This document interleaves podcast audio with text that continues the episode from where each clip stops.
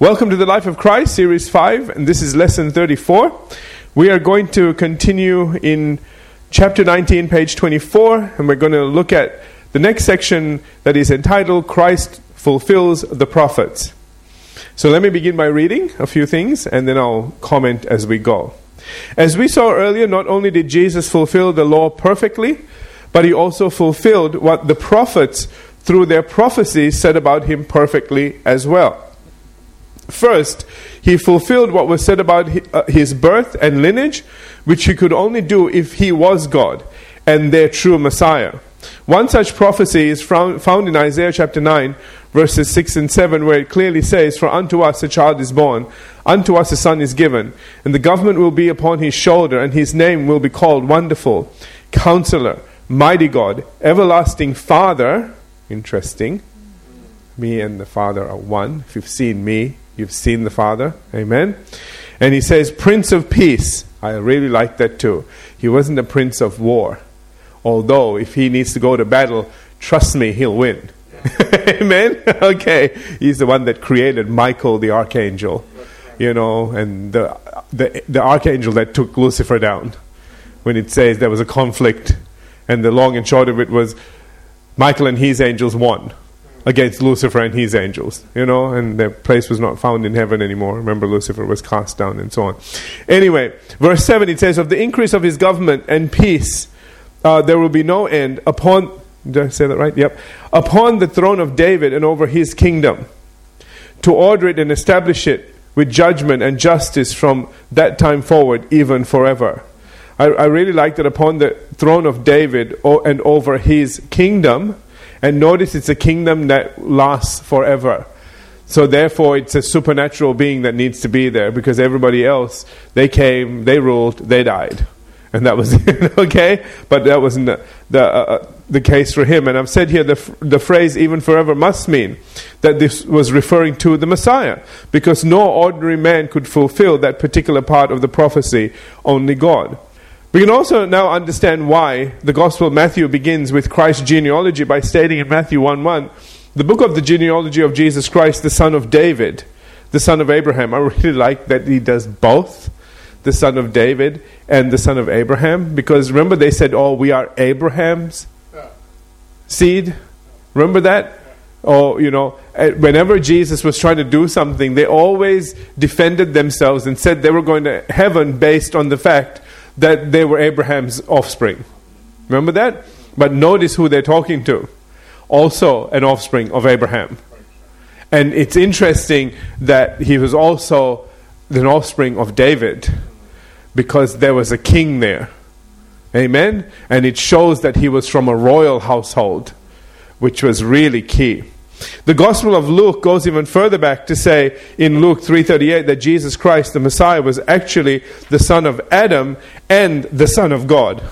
You know, that was amazing. I really like um, what Luke does. He just takes things all the way back. I, he just really is a doctor, you know.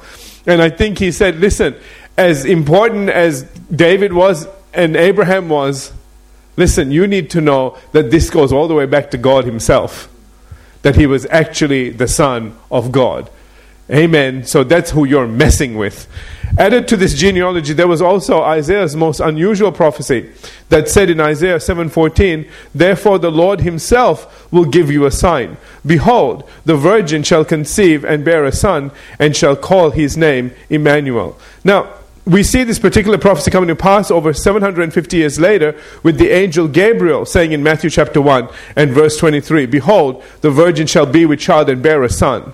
Isn't this interesting? "And they shall call his name Emmanuel," which is translated, "God with us." Now, you know, for all of this to happen, it must mean, and see, this is why people still don't get this. You know, they say, well, what makes, you know, Jesus better than all of our prophets? Because he existed in eternity past. Yours didn't. Yours came, the, the day that yours was born was the day that it began its life.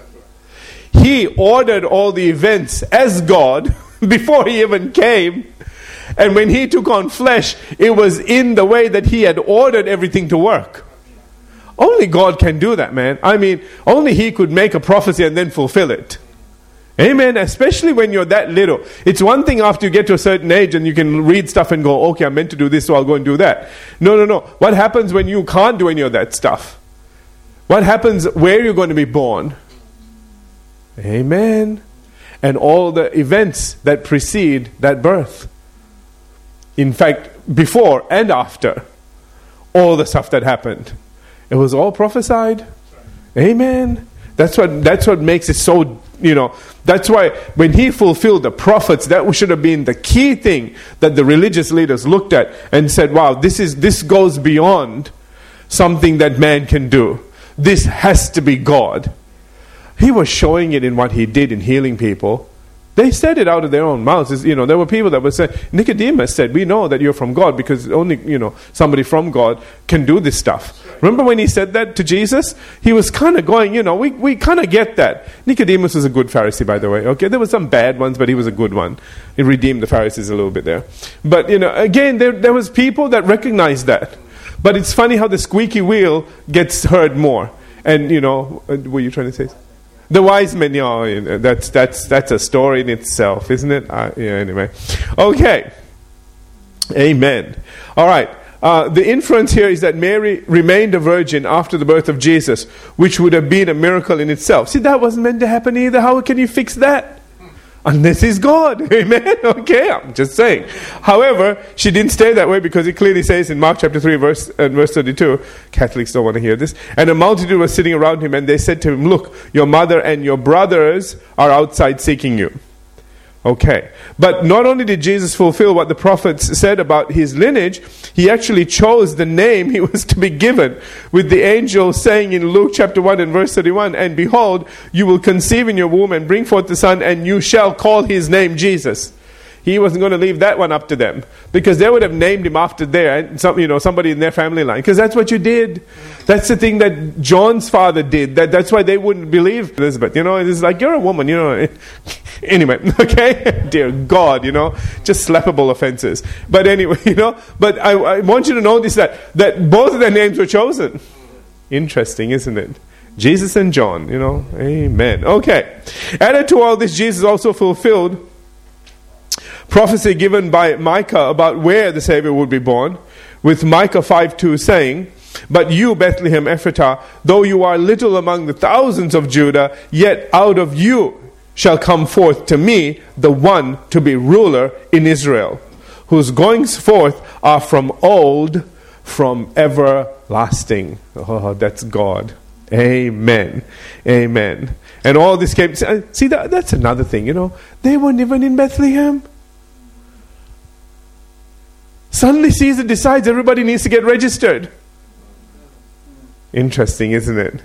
And so, just before she drops the little bundle, she's got to get on a donkey or whatever and just go all the way to this place where it was prophesied he was going to be born. You know, that's just impossible, okay?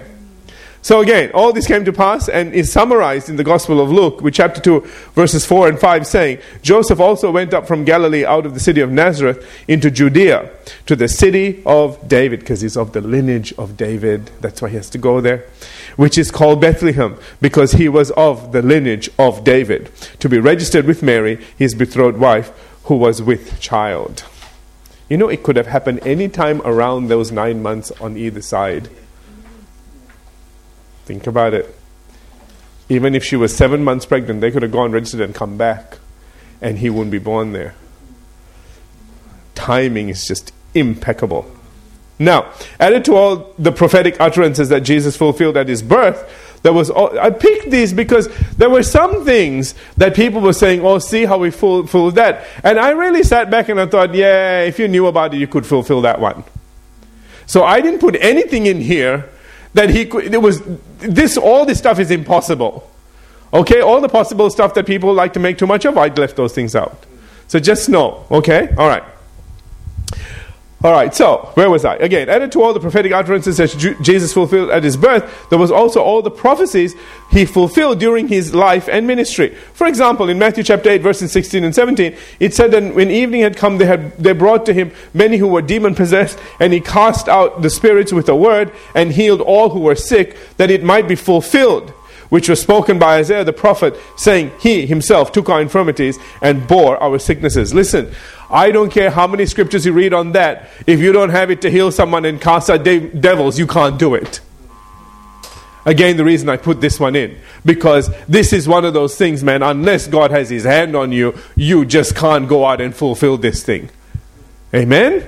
Amen. The scripture that is being quoted is Isaiah fifty-three, verses four and five, where it said over seven hundred fifty years earlier, surely he has borne our griefs and carried our sorrows. This is one of my favorite scriptures, by the way, one of the ones I memorized right at the beginning. Yet we did esteem him stricken, smitten by God, and afflicted. In other words, we thought God was the one that was punishing him for something that he did.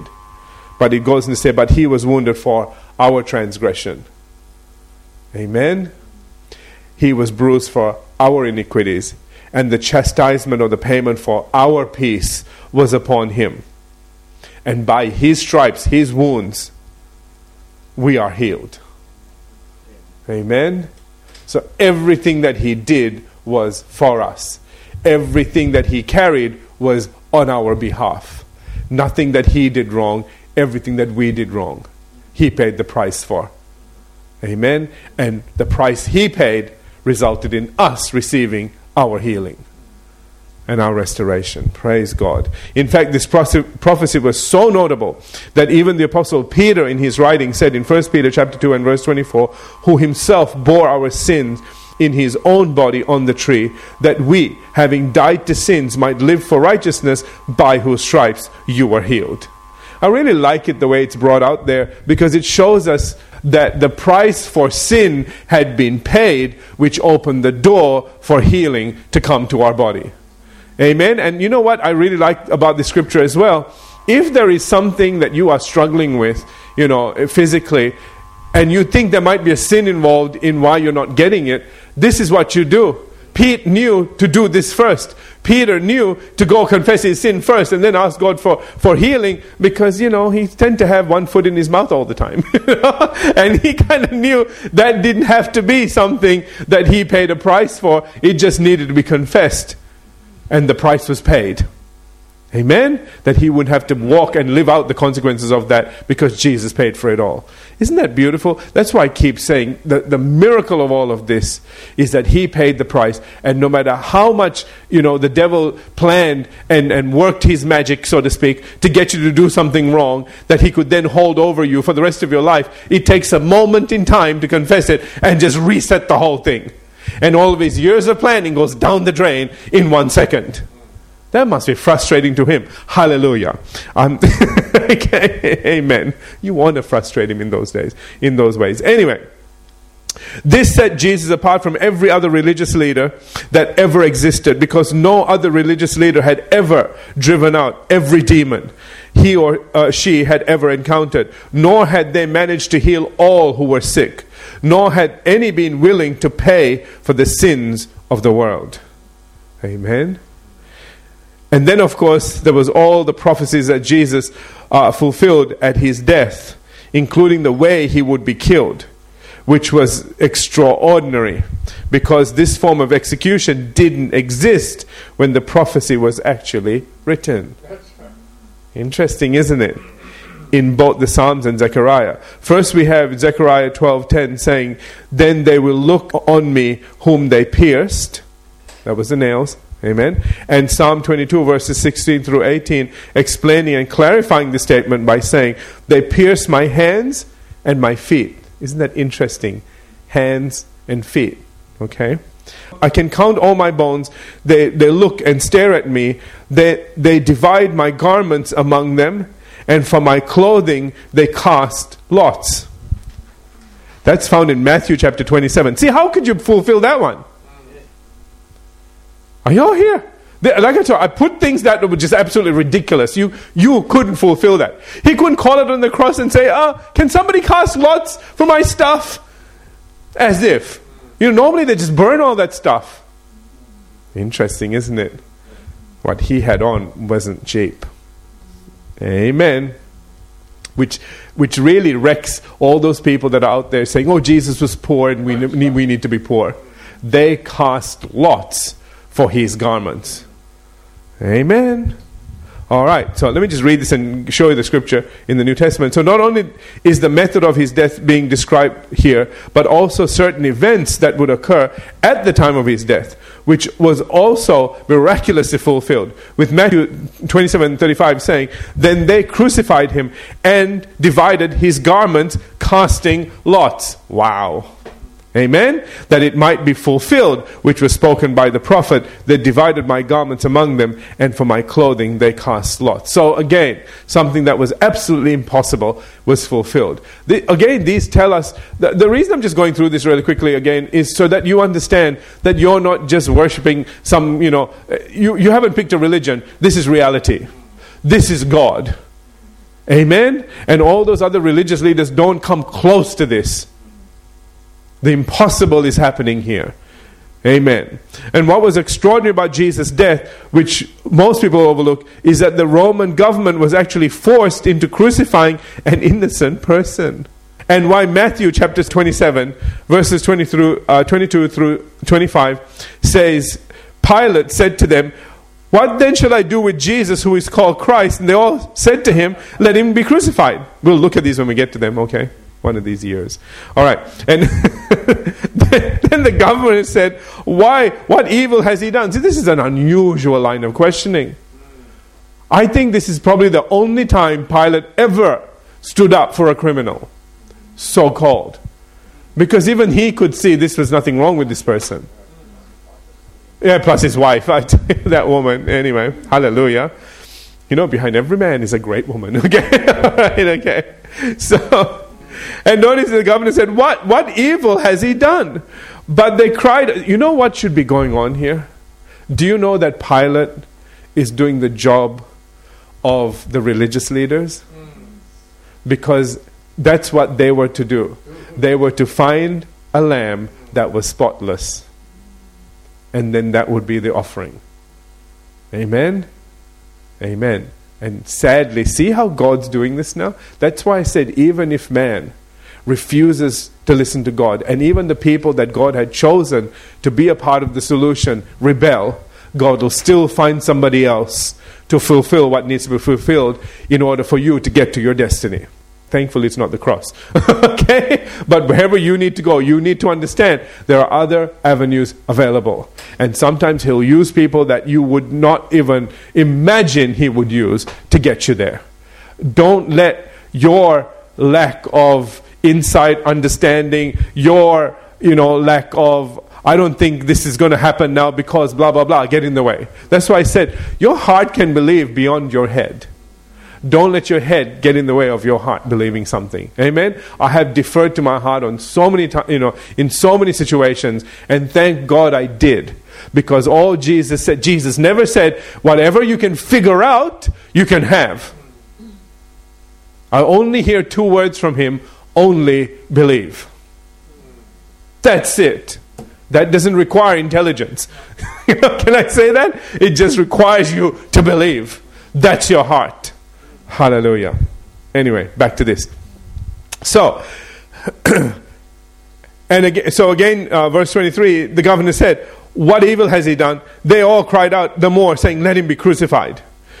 Verse twenty-four, then Pilate saw that he could not prevail at all, but rather that a tumult was ri- uh, rising. He took water and washed his hands before the multitude, saying, "I am innocent of the blood of this just person." He just... declared him innocent. He did it. Somebody had to declare him innocent. Pilate did it. Praise God. And then that's why he said, "You see to it." Because he said, "I'm not having anything to do with this." Verse twenty-five, and all the people answered and said, "Oh boy, this was bad. His blood be on us and our children." Yep, and it sure was. And you know, it's funny how people read this and they go, "Oh, I wonder why the Jews are having such a bad time." Read the gospel. Read what they said. They said, "Let it be on us and our children." Wow. Okay. Added to the manner of his death, it was also prophesied that none of his bones would be broken. which was in itself impossible because crucifixion meant broken bones. See, the, the Roman soldiers would go along and break their legs so that they couldn't hold themselves up anymore. And and it was, I won't go into more details. But, you know, they would die. Okay, okay, let me just say that. I could give you a description, but I won't. So that was a miracle as well. See, so th- there are miracles happening that there's you. There would be no way to stop. These things that, that are happening are happening, and things that should happen don't happen. They're all miracles. Amen? Alright. So the first prophecy relating to this is found in um, Exodus chapter twelve. Verse forty-six, where it says, "And all who eat the lamb must uh, eat it together in one house. You must not carry any of its meat outside, and you may not break any of its bones." Boy, talk about types and shadows. All the way through, okay? And this clearly pointed to Jesus Christ, and unknown to them, also prophesied his death, and why John one twenty-nine identified him by saying, "The next day John," that's John the Baptist, "saw Jesus coming toward him and said, 'Behold, the Lamb of God who takes away the sin of the world.'" We all know this scripture. Amen? Okay, Jesus was God's Lamb that would finally pay the price for all of us and set us all free. But at his crucifixion, his bo- bones could not be broken in order for prophecy to be perfectly fulfilled. Now remember again, he said, "I came to fulfill all the law and all the prophets." See, if any of these things happen, if some Roman soldier accidentally, you know, went along and go, "Oh, I'm just breaking his legs for the heck of it, because, you know, I'm just meant to do my job, and I'm meant to do that anyway," and did that, it God, there was nobody to say, "Oh, that's okay, he didn't know what he was doing. There, no bones should have been broken. He was dead already. We, we, we take that back." You know what I'm trying to say? I mean, this was just absolutely impossible. Amen. So, I've said here why Psalm thirty-four verses nineteen and twenty said, "Many are the afflictions of the righteous, but the Lord delivers them out of them all." Verse twenty, "He guards all his bones. No one of them is broken." Talk about a prophecy that just keeps going. Amen? Amen. And as impossible as it was, this too was fulfilled, with John chapter nineteen verses thirty-three and thirty-four saying, "But when they came and saw that Jesus, uh, came to Jesus and saw that he was already dead, they did not break his legs." And that's why they broke his, they would break legs, again, for them to die. But see, remember, he said, "No one takes my life from me. I lay it down, I pick it up." Yeah. I like the way he said that too, because he had to lay it down and then he would pick it up. Resurrection day. Anyway, uh, that's something else. But, you know, getting back to this, it's really interesting that he decided when he was going to die. He wasn't going to let them decide when he was going to die. Which is why, again, people miss this. When he said, "My God, my God, why hast thou forsaken me?" And it was his key to saying, "I'm dying now. I'm ha- I have to give up that God part so I can die." So nobody could take his life from him. Do you, here's a, something to think about. I just throw this out there for you guys. You know, if he didn't do that, he can't die. I don't care how much they break his legs, he just can't die. In fact, he'd probably heal right back up. Because God's still there. He, everyone he healed, he, you know, everyone he laid his hands on, everyone he shouted, you know, just wherever he went, healing was all over him. In fact, it said the power to heal was present. And he had to let that go in order for him to actually die. Somebody was um, sharing that the woman with the flow of blood touched the hem of his garment and she was healed. It was just, you know, there was power around him constantly. In fact, I, I think I showed you a place where just in his vicinity, they would throw people in his vicinity and they would get healed. The presence was there. So that's why he had to let all of that go in order for him to actually die. And when he did, he died. So when they came to kill him, he'd already gone. You know, the body was vacant. Anyway, verse thirty-four. "But one of the soldiers pierced his side with a spear, and immediately blood and water came out." This is this is one way they know you're dead. This happens when you're dead, and that's how when they pierced him, they realized he was already dead. That was their proof. These guys know how to kill someone, by the way. They okay, they're, they're soldiers, and, you know, sad to say, you know, they've they've got enough knowledge to know when the guy's dead and when somebody's faking it. These, they con- they conquered, man, most of the world, you know, the known world back then anyway. All right, so they knew what they were doing. So you understand that was significant as well, that he actually died. Which is why he says in Revelation, um, you know, it is me who died and now live. So all those people that argue with that, just say, go read Revelation. He even himself tells us that he actually died. Amen? Anyway, back to this. But the prophecies didn't end with his death. The prophet Isaiah goes on to record in Isaiah fifty-three and verse nine, and they made his grave with the wicked, but with the rich at his death, because he had done no violence, nor was any deceit in his mouth.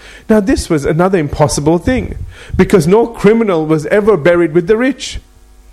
Amen. So that was a contradiction, that, you know, he would be crucified, but he would be buried with the rich. See, again, so, like I said, I picked things that were absolutely impossible. How can you fix that after you're dead? Don't forget to be okay? No, you're dead. You can't do anything about it. Okay, but yet again, that too was perfectly fulfilled uh, with Matthew chapter uh, twenty-seven. And I'm reading in verses fifty through to sixty. It says, "Now when evening had come, there came a rich man from Arimathea named Joseph, who himself had also become a disciple of Jesus." Nice to know. This man went to Pilate and asked for the body of Jesus. See, Pilate's really miffed with the Jews right now. You think he's going to say no? No, just to spite them, he's going to give them the body, okay? Then, then Pilate commanded the body to be given to him. When Joseph had taken the body, he wrapped it in clean linen cloth and laid it in his new tomb. This is incredible, isn't it? Which he had hewn out of the rock, and he rolled a large stone against the door of the tomb and departed. So here's another prophecy that is absolutely impossible to fulfill after you're dead taking place. Amen? He truly fulfilled the law and the prophets. I've said here the list goes on and on, including prophecies, what he will be given to drink, excuse me, on the cross. And I've given you the scriptures there. He is, how his clothes were di- distributed. And even how he would resurrect from the dead. Given in all those scriptures. It was with this knowledge that Jesus said again, with all authority and confidence, in Matthew five and verse seventeen, "Do not think I came to destroy the law or the prophets. I did not come to destroy, but to fulfill."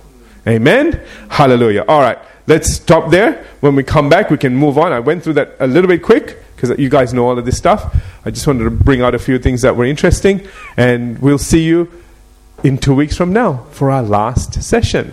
Let's have every head bowed, every eye closed. Father, we thank you today for this privilege and opportunity of studying your word once again. And Father, we just marvel at how Jesus did fulfill all the law and all the prophets, all the prophecies about himself. And we thank you, Father, that we understand the significance of that, that he is God. Not just was God, he is God today, right now in our lives. And we thank you, Lord, that if he can fulfill all of that, then he can do the impossible in our life. And Lord, right now, if there's anything in our life that is impossible, we just ask you, Lord, right now we invite you in and thank you that the God of the impossible is now doing what only he can do to bring about a miraculous outcome to things that we might have just...